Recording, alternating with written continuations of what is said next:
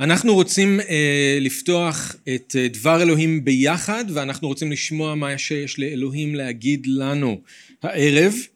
אנחנו חוזרים לסדרה שלנו השנייה אל תימותאוס אז אנחנו די הרבה זמן אה, לא היינו באיגרת הזאת בגלל שהיו חגים. אז אה, היה לנו את יום כיפור והיה ראש השנה וסוכות קבלת שבת.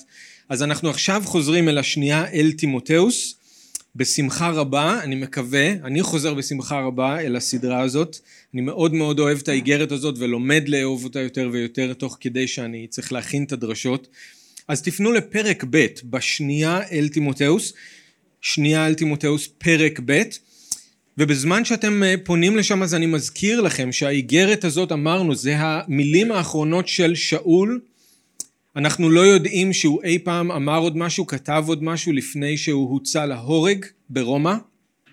אנחנו לא חושבים, אה, ממה שאנחנו יודעים, שהוא וטימותאוס נפגשו, למרות שזה מה שהוא כן קיווה שיקרה, ואנחנו נראה את זה בסוף האיגרת, אבל האיגרת הזאת זה הנאום חזק ואמץ של שאול לטימותאוס. הוא מעביר אליו את השרביט.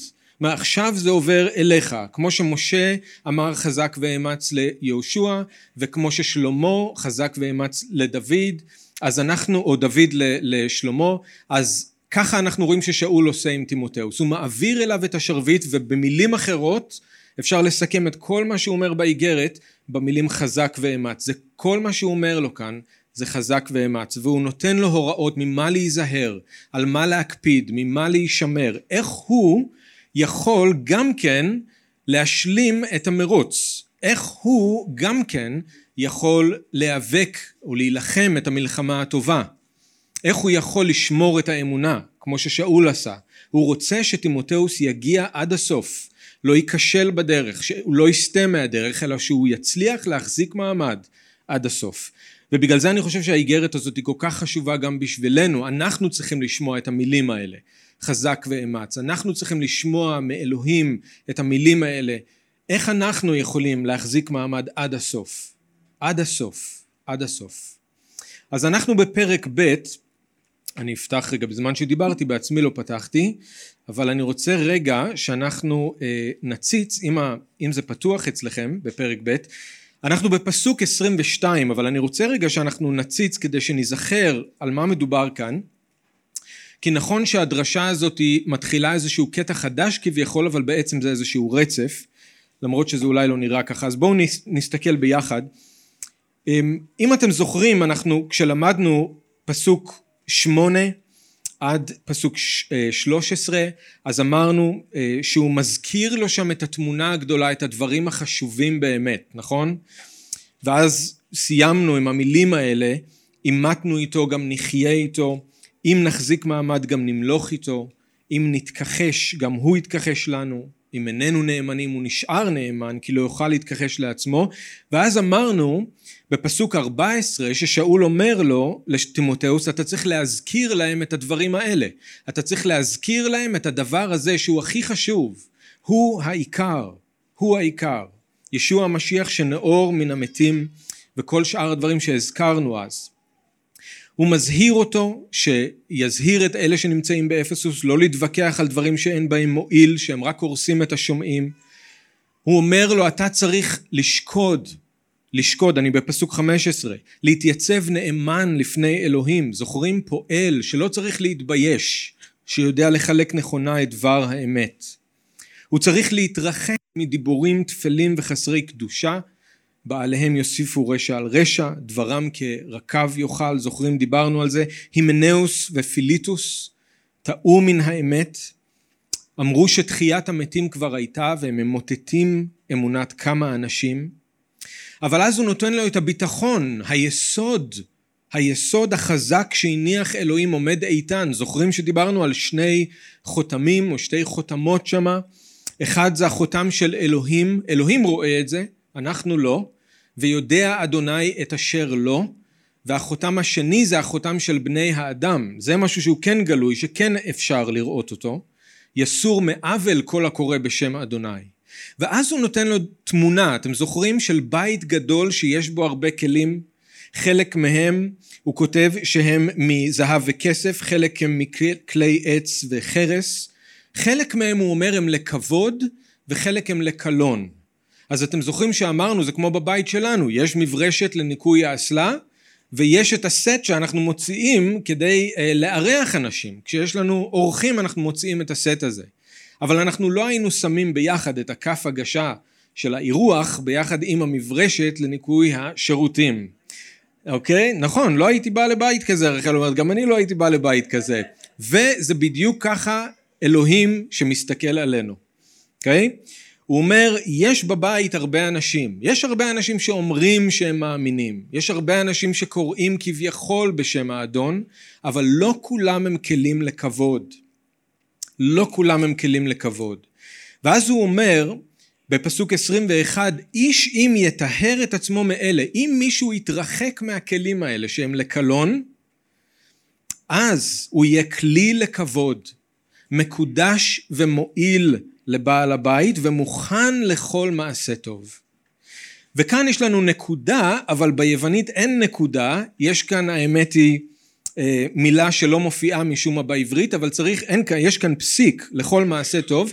פסוק 22 מתחיל באז, או לכן, כן? אז ברח לך מתאוות הנעורים. Okay? אוקיי? הוא אומר, הוא אומר לו, יש כלים כאלה לכבוד ולקלון, אם מישהו יטהר את עצמו מאלה, הוא יהיה כלי לכבוד, אז תברח לך מתאוות הנעורים. זה ממשיך, את אותה המחשבה.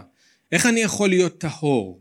איך אני יכול להיות כלי לכבוד בידיים של האדון, שהאדון יוכל להסתכל על כל הכלים שיש לו בבית, ולהסתכל עליי, ואז לבחור להשתמש בי. במקום לפסוח עליי ולהתבייש בי. אוקיי? Okay? אז אנחנו ממשיכים את המחשבה, אז אני קורא כאן, אני ממשיך לקרוא וזה הקטע שלנו להיום מפסוק 22, אז ברח לך מתאוות הנעורים. אם אתה רוצה להיות כלי לכבוד, ברח לך מתאוות הנעורים, ורדוף צדק, אמונה, אהבה ושלום, עם כל הקוראים אל אדוני בלב טהור. רחק משאלות אוויליות ונבערות, אתה יודע שהן גורמות מריבות, ועבד האדון מן הדין שלא יריב, אלא יהא נוח לכל, מוכשר ללמד, סבלן, מוכיח בענווה את המתנגדים, אולי ייתן להם האלוהים לחזור בתשובה כדי שיכירו את האמת ויתפכחו ויצאו ממלכודת השטן אשר לחדם כרצונו. אבא, אנחנו מודים לך שהדבר שלך הוא כמו ראי שאנחנו יכולים להסתכל אל תוכו והוא משקף לנו את הדמות האמיתית שלנו. וכל אחד מאיתנו צריך לקרוא את המילים האלה ולהבין האם אני כלי לקלון? האם אני כלי לכבוד? מה אני יכול לעשות כדי להפוך להיות כלי לכבוד? ואיך זה בכלל נראה להיות כלי לכבוד? אנחנו מבקשים ממך שאתה תשתמש בדבר שלך ברגעים שיש לנו עכשיו ביחד. אנחנו מבקשים שתוכיח אותנו אם צריך על חטא ותטהר אותנו. אנחנו מבקשים שתאתגר אותנו. אנחנו מבקשים שתעודד אותנו. ותיצוק אל תוך הלב שלנו אמונה ותיתן לנו ביטחון ותיתן לנו נלהבות רוח לשרת את האדון. אני מתפלל שכל אחד שנמצא כאן היום וכל מי ששומע את המילים האלה ירצה להיות כלי לכבוד. שאף אחד לא יוותר על הזכות הגדולה הזאת שיש להיות כלי לכבוד בידיים שלך, כלי מקודש ומועיל לך בעל הבית. אנחנו רוצים להיות כנועים לפניך, אנחנו רוצים להיות שריגים שנושאים הרבה פרי. אז אנחנו מבקשים שתשתמש בדבר שלך, אפילו אם זה אומר שהדבר שלך צריך להיות כמו חרב פיפיות שחודרת פנימה עד להבדיל בין נפש לרוח ובין הדבקים למוח העצמות, לבחון את מחשבות הלב ואת כוונותיו. אנחנו מתפללים אדון שתיכנס פנימה ותעשה את העבודה העמוקה, אנחנו לא רוצים להיות שטחיים באמונה שלנו, אנחנו לא רוצים להעמיד פנים, אנחנו רוצים להיות אמיתיים עם עצמנו, איתך ועם מי שמסביבנו. אז אנחנו מבקשים אדון שתיקח את המילים האלה ותגרום להם להתעורר לחיים ולעשות בנו את הפועל שאתה רוצה לעשות בנו, בשם ישוע. אמן. אז איך אנחנו, איך תימותאוס יכול להפוך להיות כלי לכבוד בידיים של האדון? איך זה נראה כשמישהו הוא כלי לכבוד בידיים של האדון? אז זה הקטע שלנו, על זה הוא מדבר. אם אתם זוכרים, אמרנו שכל אחד יכול להפוך להיות כלי לכבוד אם הוא רוצה. נכון? איש אם יטהר את עצמו מאלה יהיה כלי לכבוד. יש בחירה, כל אחד יכול לעשות את הבחירה הזאת, לטהר את עצמו מאלה ולהיות כלי לכבוד. אבל איך תימותאוס אמור לטהר את עצמו ולהפוך להיות כלי לכבוד, או אם סביר להניח שהוא כבר כלי לכבוד, כן, לפי מה ששאול אומר, הוא כבר כלי לכבוד, אבל איך הוא יכול לשמור על עצמו ככלי לכבוד, או אפילו שאלוהים ישתמש בו יותר ויותר ככלי לכבוד. אני חושב שאתם בדיוק כמוני, אתם רוצים שבסוף החיים שלכם, אני רוצה, בסוף החיים שלי, כשאני אעמוד לפני האדון, אני רוצה לא להתבייש, ואני לא רוצה שתהיה לי את התחושה הזאת של הפספוס, שאני אראה את כל מה שאלוהים היה יכול לעשות דרכי, אבל הוא לא עשה בגלל שאני לא הקדשתי את עצמי ככלי לכבוד. אוי ואבוי לנו אם אנחנו צריכים לעמוד לפני האדון וזה יהיה הדין שלנו. אולי אנחנו ניוושע כאוד מוצל מאש, אולי, אולי, אבל איזה בושה ואיזה תחושה של פספוס. אנחנו לא נוכל לחיות עוד פעם את החיים האלה, יש לנו רק פעם אחת לחיות בעולם הזה כמו שהוא עכשיו, יש לנו רק הזדמנות אחת לשרת את האדון ככלי של כבוד. כשישוע יחזור ונהיה במלכות האלוהים, כולם יהיו כלים לכבוד. אין אף אחד שלא יהיה כלי לכבוד. עכשיו זאת ההזדמנות שלנו לזרוח ככלים של כבוד בידיים שלו ולעשות את כל מה שהוא רוצה לעשות דרכנו. אז אני מקווה שהקטע הזה יעזור לנו להבין איך. אז כדי שאלוהים ישתמש בתימותאוס, גם בנו, כדי שהוא לא יפסח עלינו, כדי שהחיים שלנו לא יתבזבזו, אני רוצה שנראה שלושה דברים ששאול אומר כאן לתימותאוס ולנו בקטע הזה. דבר ראשון, אלוהים ישתמש בנו אם אנחנו ניקח אחריות על הכיוון של החיים שלנו. אלוהים ישתמש בנו אם אנחנו ניקח אחריות על הכיוון של החיים שלנו. את זה אנחנו רואים בפסוק 22. תראו מה שאול אומר לתימותאוס, ברח לך מתאוות הנעורים, רדוף צדק, אמונה, אהבה ושלום, עם כל הקוראים אל אדוני בלב טהור. או במילים אחרות, תימותאוס, קח אחריות על הכיוון של החיים שלך. מה זה אומר לקחת אחריות על הכיוון של החיים שלי? זה אומר שאני לא נסחף עם הזרם. אני לא נותן לדברים פשוט לקרות. אני לא נשאר אדיש. אני עושה מאמץ. שאול לא אומר לתימותאוס תנוח, הכל בסדר, תירגע, תזרום.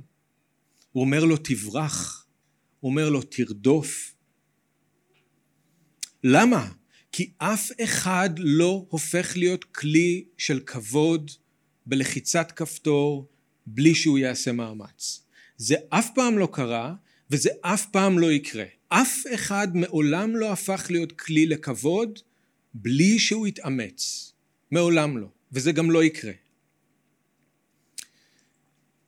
העולם שאנחנו חיים בו, ואני לא צריך לספר לכם, עושה את הכל כדי שאנחנו לא נהיה כלים של כבוד. להפך, כלים של כבוד בעולם הזה זה משהו שבזים לו. כלים של קלון, זה מה שנחשב היום כלים של כבוד בעולם. אז אנחנו לא יכולים לנוח רגל על רגל, לצפות איכשהו שאלוהים יהפוך אותנו להיות כלים של כבוד, או להפוך להיות מי שאלוהים ברא אותנו להיות. אלוהים לא יכול להשתמש במישהו שפשוט נסחף עם הזרם. הוא לא יכול. אלוהים מחפש אנשים שמוכנים לשחות נגד הזרם. לא להיות כמו כולם.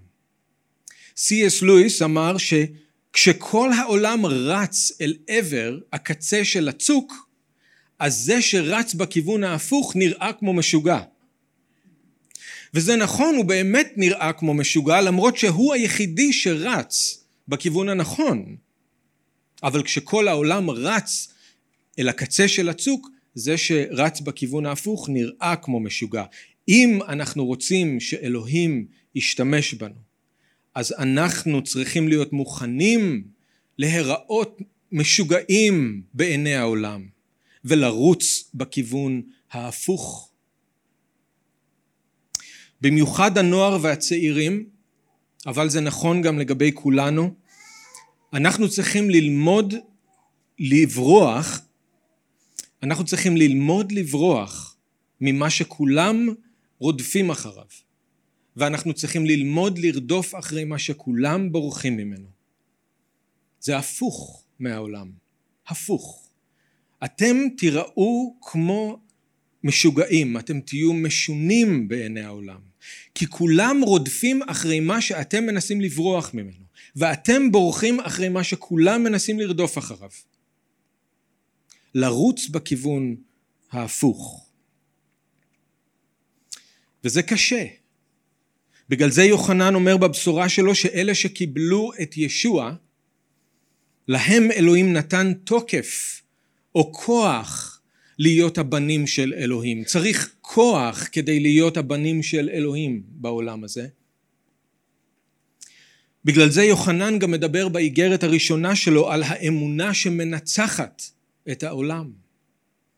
הוא אומר שם לצעירים, אתם חזקים ודבר אלוהים קיים בכם ואתם ניצחתם את הרע. ואתם זוכרים ששאול כבר גם כן אמר את זה לטימותאוס, נכון? הוא אמר שהוא צריך להשתתף בסבל כמו חייל טוב של המשיח ישוע. והוא צריך להיות מוכן להתחרות, להשתתף בתחרות בצורה ממושמעת לפי הכללים. להיות כלי לכבוד ולהישאר כלי לכבוד דורש מאמץ מטימותאוס וזה דורש מאמץ גם מכל אחד מאיתנו. זה דורש מאיתנו לקחת אחריות על הכיוון של החיים שלנו. בשבילי, כמו בשביל כל אחד אחר מכם, זה אומר שאני צריך לעשות החלטה עם עצמי, שאני עושה מה שצריך כדי להפוך להיות בן אדם כזה שאלוהים יכול להשתמש בו. ואני עושה מה שצריך כדי להישאר בן אדם כזה שאלוהים יכול להשתמש בו ואם צריך אז אני עושה גם מה שצריך כדי לחזור להיות בן אדם כזה שאלוהים יכול להשתמש בו וזה אפשרי אז איך לוקחים אחריות על הכיוון של החיים שלנו?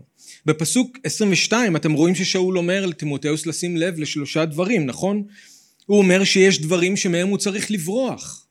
הוא צריך לברוח מתאוות הנעורים. הוא גם אומר לו שיש דברים אחרים שהוא צריך לרדוף אחריהם, צדק, אמונה, אהבה ושלום. והוא אומר לו שהוא צריך לבחור בזהירות את החברים שלו לדרך, עם כל הקוראים אל אדוני בלב טהור. אז יש דברים שמהם הוא צריך לברוח. תימותאוס היה בחור צעיר, בגלל זה שאול במיוחד מזכיר את תאוות הנעורים.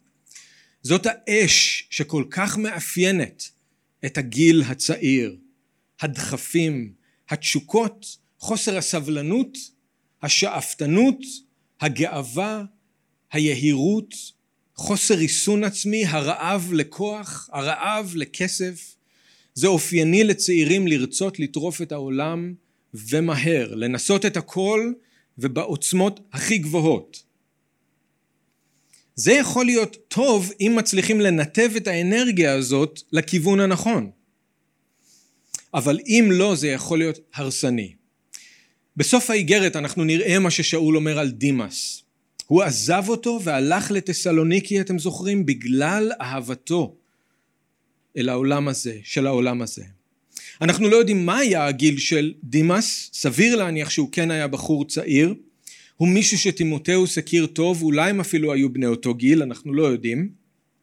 אבל אני חושב שזה אולי מה ששאול ראה מול העיניים שלו כשהוא כתב את זה לטימותאוס, ברח לך מתאוות הנעורים.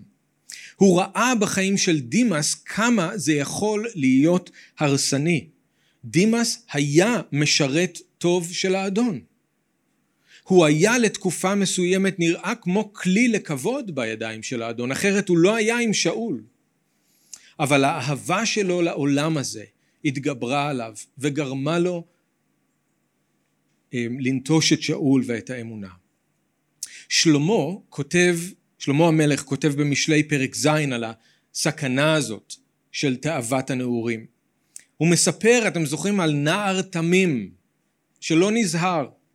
הוא יוצא לטייל בשוק, אבל הוא עובר ליד בית של אישה שלא הייתה תמימה בכלל,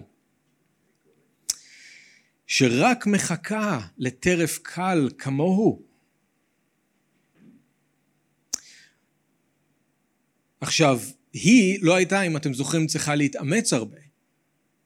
רק כמה מילים, נשיקה קטנה, והוא היה אצלה במיטה. רק כמה מילים, נשיקה, הוא כבר לא שומע שום דבר, הוא אצלה במיטה. עכשיו למה? אותו נער תמים יצא מהבית בכוונה לחטוא? לא. אותו נער תמים יצא מהבית עם הכוונה למצוא איזושהי אישה שהוא רצה לנאוף איתה? לא. הוא רק הלך לטייל בשוק. אבל הוא לא נזהר.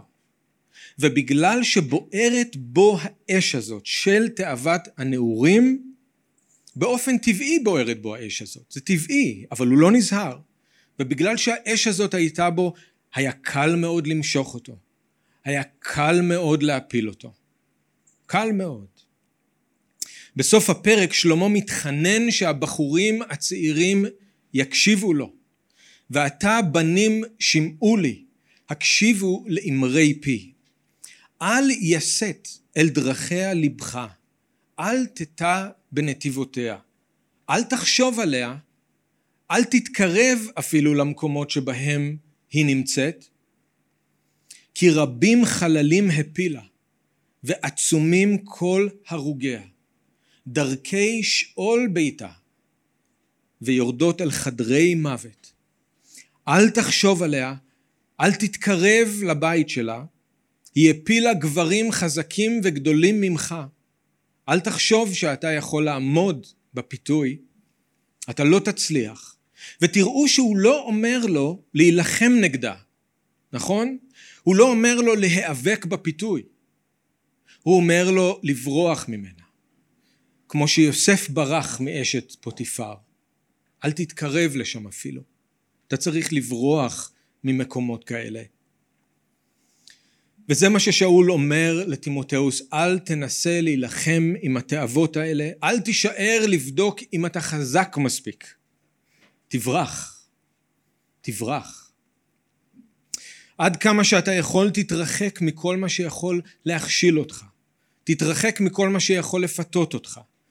באופן טבעי יש בך תשוקה שהיא טובה, אבל היא גם יכולה להיות מכשול, אז תיזהר ותברח. אם אתם זוכרים, שאול כבר אמר לו את זה באיגרת הראשונה לגבי התאווה לכסף. פרק ו', פסוק 11, הוא אומר לו, אחרי שהוא דיבר על הסכנה שיש בלרדוף כסף, הוא אומר לו, אבל אתה איש האלוהים ברח מאלה. ברח מאלה.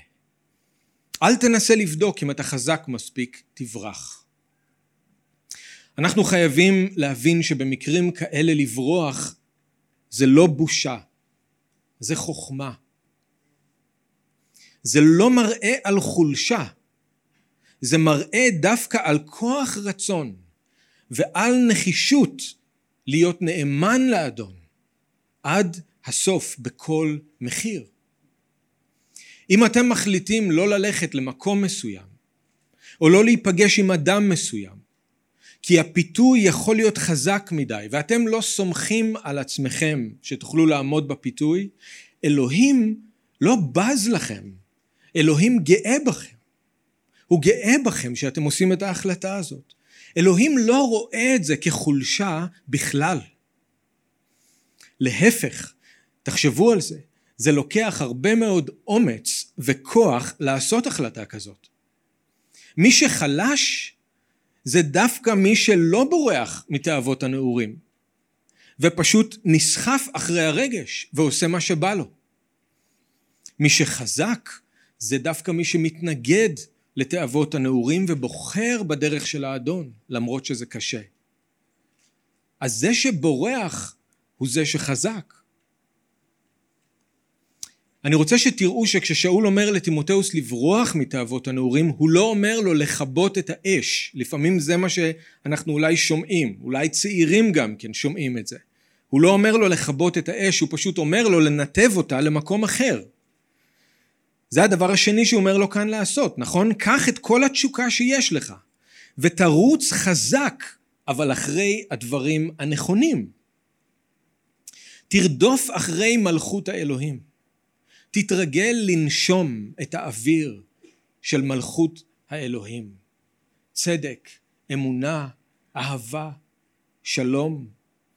תהפוך להיות מי שאלוהים ברא אותך להיות. תהיה חייל טוב של המשיח ישוע.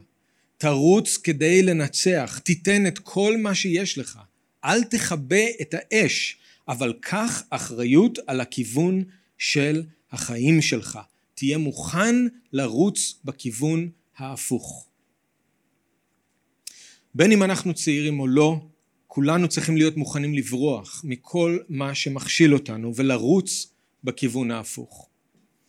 זה לקחת אחריות על הכיוון של החיים שלנו וכל אחד מאיתנו צריך לחשוב איך זה נראה בחיים שלו. ואני רק רוצה להגיד משהו לגבי זה. תשימו לב שאמרתי שאנחנו צריכים לקחת אחריות על הכיוון של החיים שלנו. על הכיוון. לא היעד, אלוהים לא מדבר על להגיע לשלמות, להיות מושלם לפני שהוא יכול להשתמש בנו. הוא אומר, אני רוצה רק לדעת שאתה רץ בכיוון הנכון.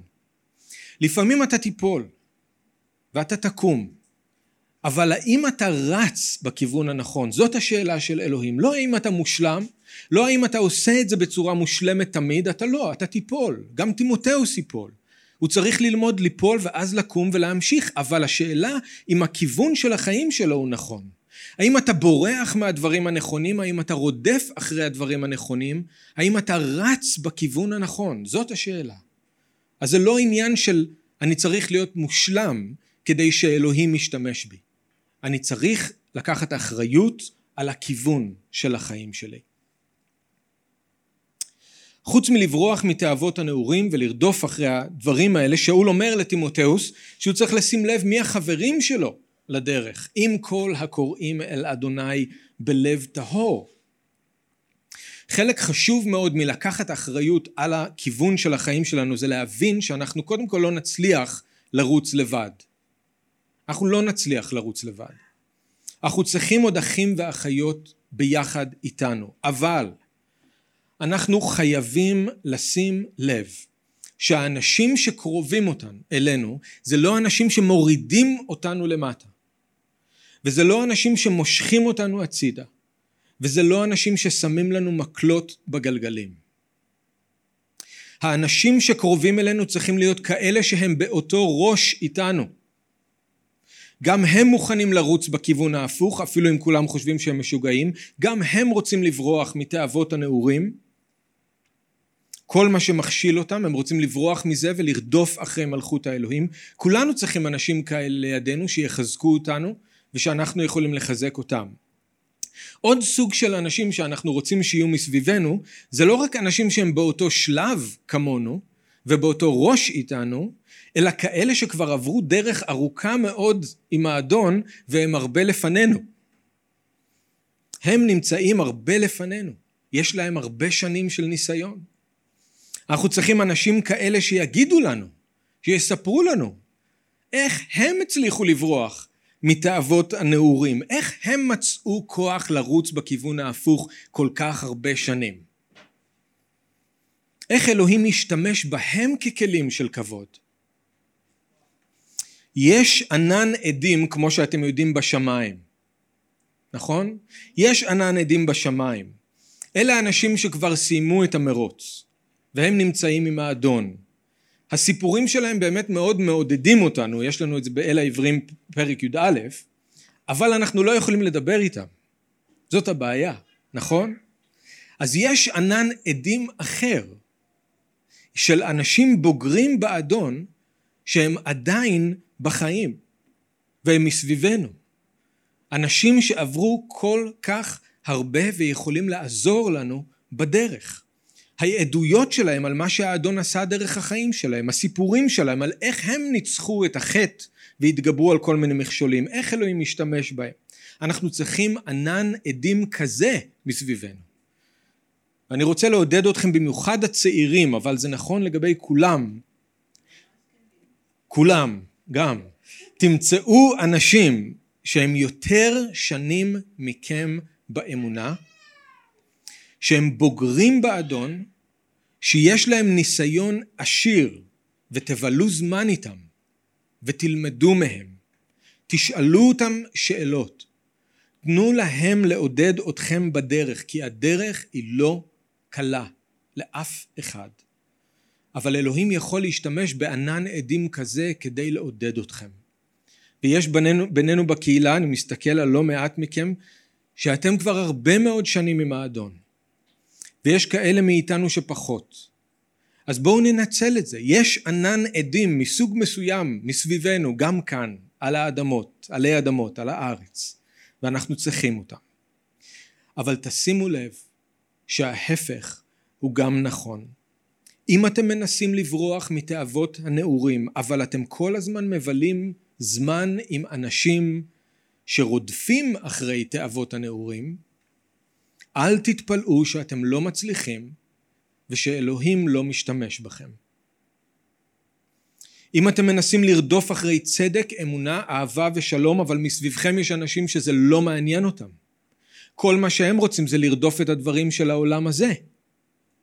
אז אל תתפלאו שאתם לא מצליחים ושאלוהים לא משתמש בכם.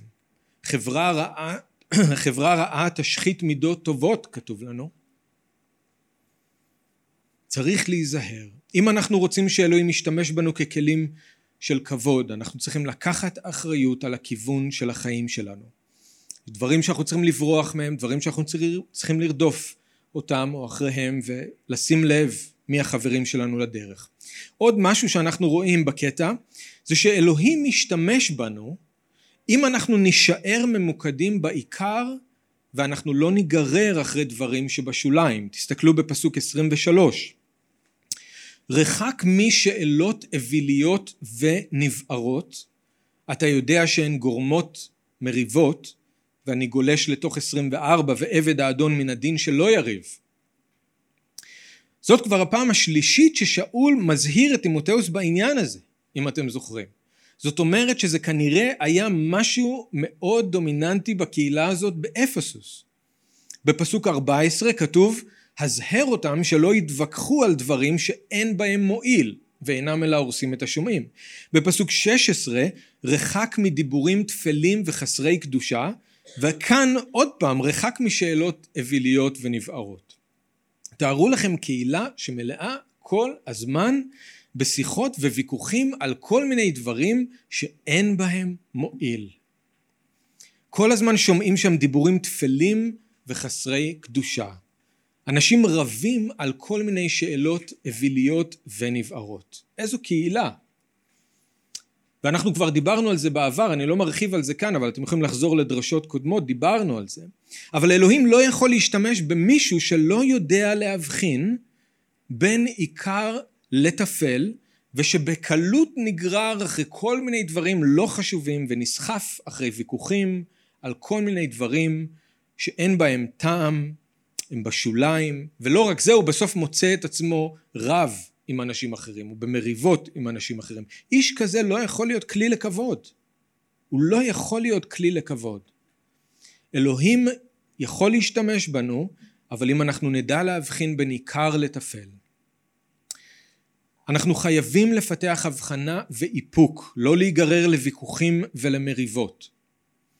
יש מקום לדיונים ולשיחות על נושאים תיאולוגיים, נושאים של האמונה, נושאים של הכתובים, וזה בסדר. אפילו דברים שהם שנויים במחלוקת, אפשר לעשות את זה בצורה מכובדת, ואפשר לעשות את זה בצורה שהיא בונה, וזה טוב שיהיה לנו מקום לשיחות כאלה, ככה אנחנו מחדדים את ההבנה שלנו של דבר אלוהים, וככה אנחנו לומדים ללכת ביחד, לגדול ביחד.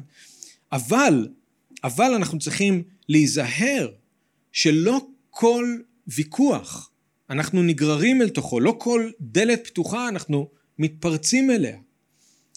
שאול מזהיר את תימותאוס, שיחות וויכוחים ושאלות מהסוג הזה מובילים רק למריבות.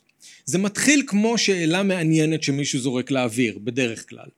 אני בטוח שאתם מכירים את הסיטואציות האלה שמישהו זורק איזושהי שאלה היפותטית, משהו תיאורטי, סתם ככה. אבל זה הרבה פעמים נגמר בריב בין אחים ובין אחיות, והאויב מחפש בדיוק את המקומות האלה. בימינו רוב הוויכוחים מהסוג הזה לא קורים בתוך הקהילה. הם קורים ב... בחוץ? איפה בחוץ? במשפחה גם ברשתות החברתיות.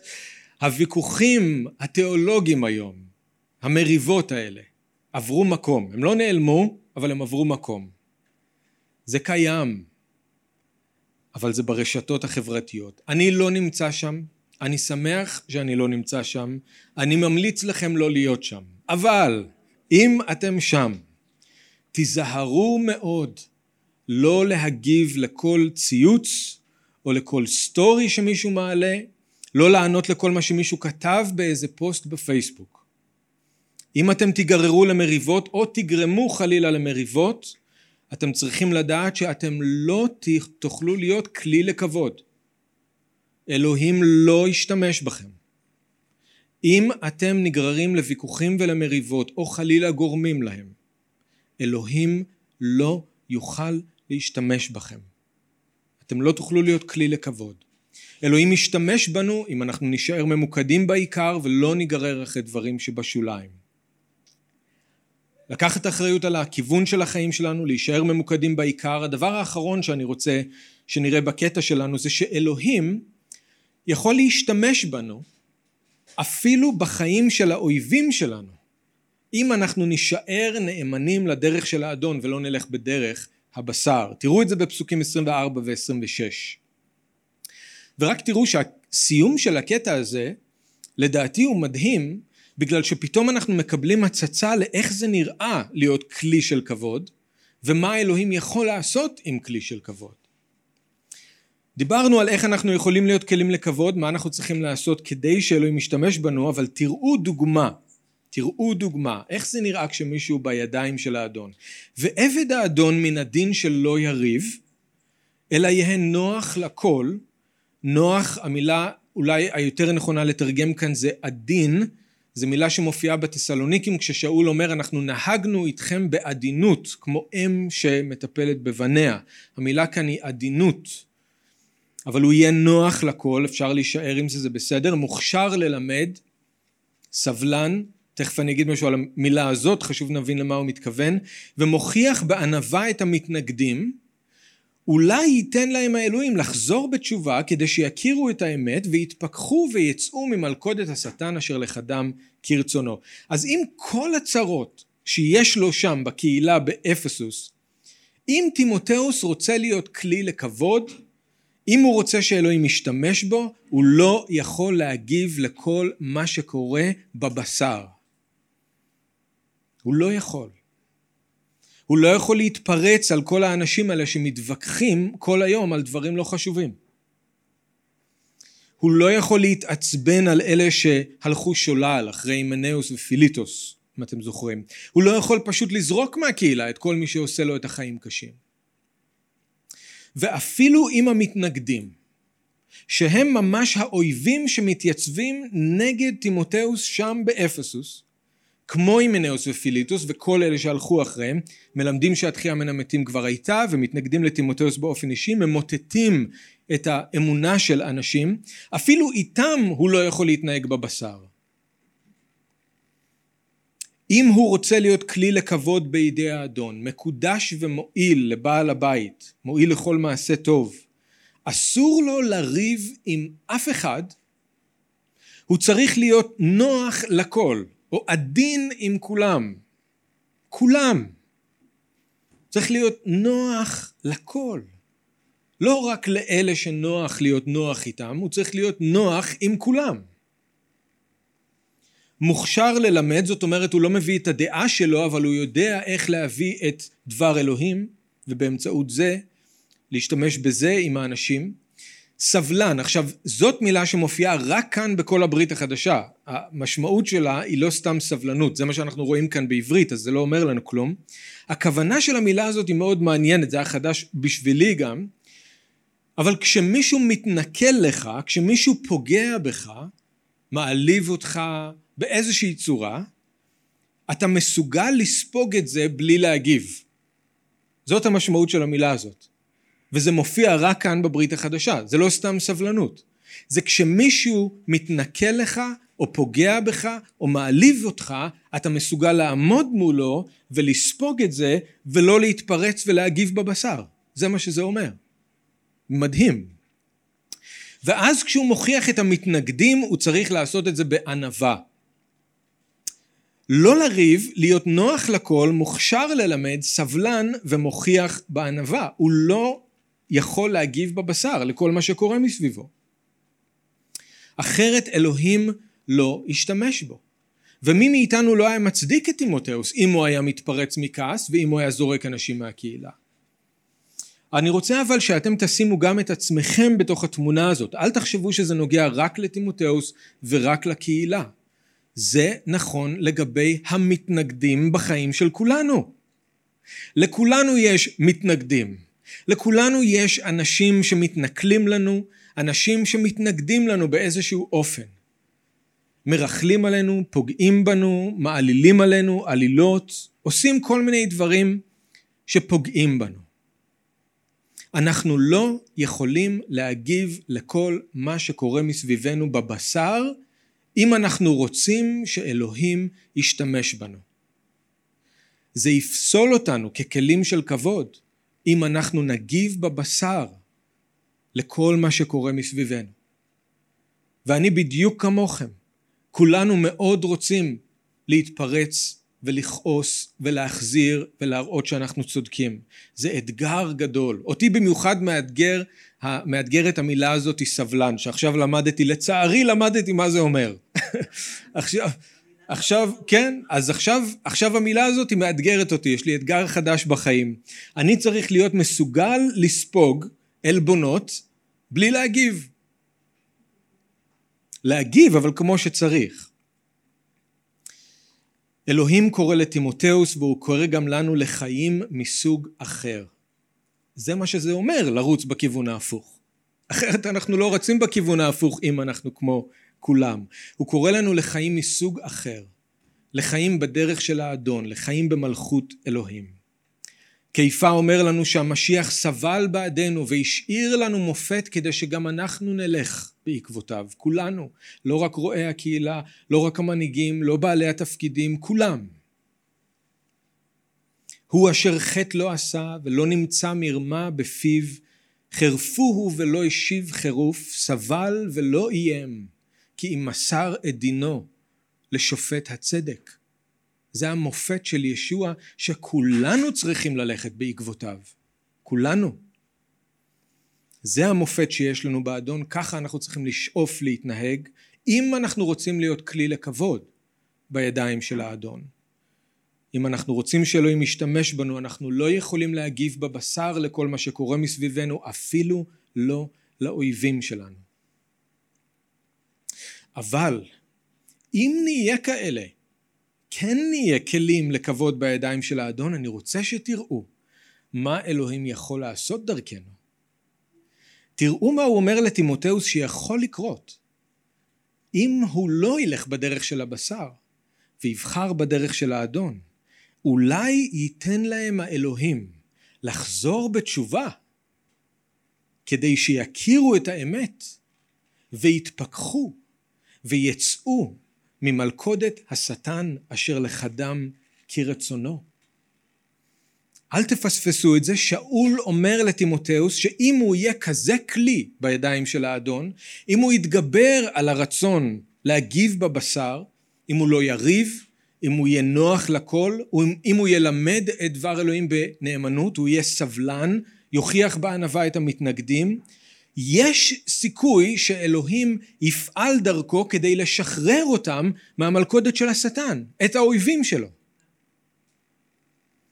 אולי ייתן להם האלוהים לחזור בתשובה ויתפכחו ויצאו ממלכודת השטן, אשר לחדם כרצונו. אם תישאר נאמן לדרך של האדון ולא תגיב בבשר לכל מה שקורה, אלוהים יכול לפעול דרכך בכזאת עוצמה. עד כדי כך שהוא יכול להציל גם אנשים כמו הימנאוס ופיליטוס מהמלכודת שהם נפלו אליה. אני מזכיר לכם שזה שאול שאומר את זה, הוא שהיה מתנגד באלימות לאמונה והפך ממתנגד למאמין, הוא יודע מה זה כשאלוהים מציל מישהו מהמלכודת של השטן. הוא אומר לטימותאוס, אלוהים יכול לעשות דבר כזה גדול דרכך אם תהיה כלי לכבוד בידיים שלו. עכשיו זה לא נראה כמו תוכנית קרב מרשימה במיוחד, נכון? לא לריב, להיות נוח לכולם, להיות סבלן, ללמד את דבר אלוהים, להוכיח בענווה. אבל הכלי לא צריך להיות חזק ומרשים, הוא רק צריך להיות מקודש ומועיל ומוכן לכל מעשה טוב. ואז בעל הבית שהוא כן חזק, יכול לקחת את הכלי הזה ולעשות דרכו את הבלתי אפשרי. חוץ מישוע, אין מישהו חזק יותר בעולם הזה מהשטן. אין. ואם אתם רוצים יותר מידע על זה, תחזרו לסדרה שלימדנו, משיחי בשדה הקרב, על מלחמה רוחנית. הוא אל העולם הזה. הוא השר אשר לו השלטון בספירת הביניים. הוא זה שמדיח את כל העמים וידיח בעתיד את כולם נגד אלוהים ויגרור אותם למלחמה. הוא זה שמעוור את העיניים של הבלתי מאמינים לבל יזרח עליהם אור הבשורה. הוא הנחש הקדמוני שמפתה כל הזמן ומפיל אנשים בפח. הוא האויב האכזרי שמשוטט כמו אריה שואג, מחפש לו את מי לטרוף, ועם כל הכוח שיש לו, כנגד כל הצבא והעוצמה של מלכות החושך, כנגד כל הליגיונות של השדים, בא תימותאוס, עם דבר אלוהים ועם ענווה ועם סבלנות, והוא מצליח לפרק לחתיכות את הכלא שהשטן בנה לאנשים האלה ולשחרר אותם לחופשי. כי זה מה שאלוהים יכול לעשות עם מישהו שהוא כלי לכבוד בידיים שלו. הכלי לא צריך להיות חזק, כי בעל הבית חזק. הכלי פשוט צריך להיות מקודש, מועיל, מוכן בידיים של האדון, ומתי שהוא רוצה, הוא יודע, אני יכול להשתמש בך. כשמישהו כלי לכבוד אז הוא מתפלל ודברים קורים. הוא מבקש והוא מקבל. כשמישהו כלי לכבוד אז הוא מוצא את המילים הנכונות שישפיעו נועם על השומעים. כשמישהו הוא כלי לכבוד אז הוא לא יודע מאיפה אבל פתאום יש לו חוכמה מלמעלה והוא יודע בדיוק מה להגיד והוא יודע בדיוק מה לעשות. כשמישהו הוא כלי לכבוד אז יש לו אומץ, יש לו את גבורת הרוח, והוא עושה דברים שהוא לא חשב שהוא אי פעם יוכל לעשות.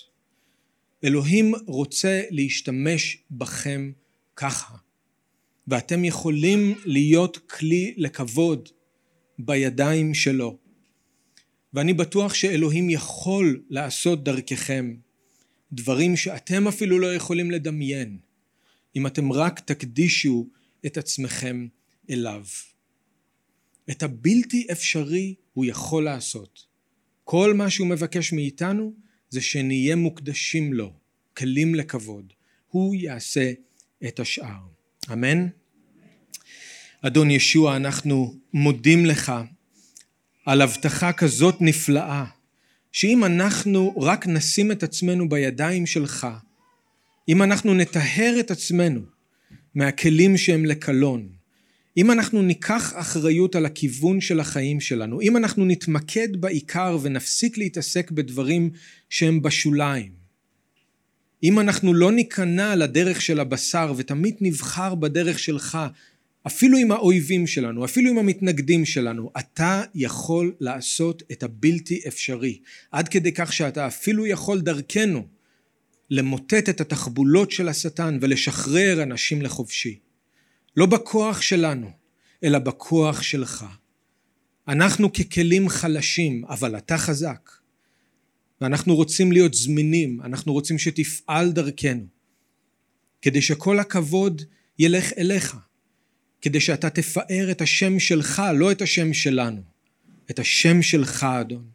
אז אנחנו נותנים את עצמנו שוב אליך באמונה, ואני יודע שיש כאלה כאן שאולי מרגישים שהם כל כך רחוקים מלהיות כלי לכבוד, אבל אני מתפלל שאתה תעודד אותם אני מתפלל שאתה תיתן להם אמונה וביטחון ממש ברגעים האלה, שהם יכולים רק להפנות את הלב אליך, עם חזרה בתשובה, ואתה יכול לטהר אותם, אתה יכול לנקות אותם, ואתה יכול לעשות דרכם את הבלתי אפשרי.